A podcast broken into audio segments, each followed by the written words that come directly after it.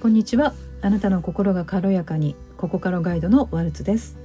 今日はある媒体上でいただいた質問についてのお答えこんな風に考えてますっていうことについてお話をしたいと思います。それはある英語学習者のグループ内でいただいた質問です、えー、全体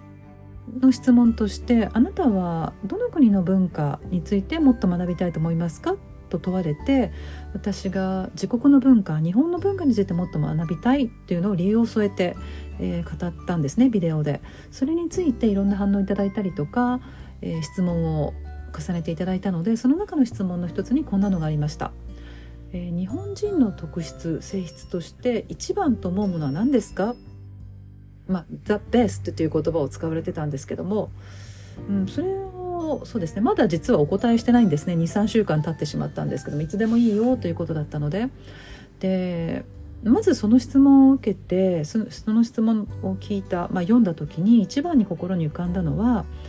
私はどれが良いとか悪いとか、まあ、1番とか2番とか最下位とか見てないなと思ったんですよね。あのいろんなその特質性質っていうのはその場面や状況や環境や文化とかそれによって全然良いとか悪いとか全く変わってきますしそれからそうですねその特質というもの、まあ、それはそこだけを取り出すことはとても困難だし不可能だなって私の中では思っているということです。つまり人というのは社会やそのその人たちが住んでいる社会や文化と切っても切り離せないのでその人の特質国民性みたいなものを簡単にこれっていうのはなかなか言いにくいなっていうのがあったのでまああの少し時間をいただいてもうちょっとそうですね何か浮かんでくるの待とうかなと思ってたんです。そして、えーと、やっぱりこれかなと思うものがあのありますのでそれをお話します。えー、でもそれは先ほども言いましたように1番とか2番とかベストとかそういうのとは全く関係ないです。ただ私が美しいなと思うのであのこれに行き着いたってことです。それを本当に日常の場面でよく溢れている光景ですけれども会釈です、えー、会釈はいろんな場面でなされるしあの私もそれから皆さん方もされていると思います。でまあ意味合いとしては、まあ、ありがとうとか、すみませんもあるかもしれないしとにかくいろんな意味を包含できますよね。いろんな場面で使えるしでもその会釈自体がもう美しいしあの言葉では発していないけれどもでお互いにもしかして距離があったとしてもそれは可能で相手から見てわかる所作で、えー、無言の、無言の意思表示無言なんだけどもお互いの心が通じ合うそしてお互いに温かい気持ちになるようなそんな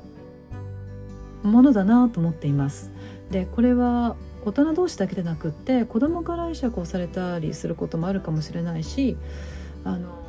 本当に何気ない場面であると思うんですよだからもう思い出せないくらいいつ会釈をしてるとかって思い出せないくらいそうですね。実は今日私思い返してみるとあの最低1回は会釈をしています。あのそれは車に乗ってる時ですね。なのででこれって他の国の方はどうなのかな文化が違うのであのハグをしたりとか握手をしたりという文化圏では、まあ、会釈っていうのはおそらくないと思うんですけれどもあのこの体が近くになくても言葉を交わさなくてもあの意思疎通できるこの意味を汲み取って、うん、お互いそうですね譲り合いの精神も含まれるし、うん、なんかとても深いなと思って動作自体は短くあの簡潔かもしれませんけれどもとても深いあの意味のある、うん、所作で美しいなと思うんですよね。これはあの、まあ、質問にねちょいただいた質問の直接な直接的な答えにはならないかもしれませんけれどもでもこれは日本が誇れる、まあ、世界と比べる必要もないし比べることもできないんですけれどもでもこういう所作や、えー、精神が息づいているっていうこともう根付いているっていうことあの本当に日常のいろんな場面で街角にあふれてるあの少佐だっていうことはお伝えしたいなと思っています。多分文章で書いてもわからないかもしれないですよね。このこの微妙なあのお辞儀の角度や何秒長さ短さ。なので、うん、どうしますかね。ビデオで作った方がより分かっていただけるかなとか思いながら今話しています。はい、今日はある媒体でいただいたあの一番一番とも日本人の特質という質問にお答えする形で私が思っていることをお話ししました今日も皆さんの心が軽やかでありますようにお聞きくださりありがとうございました。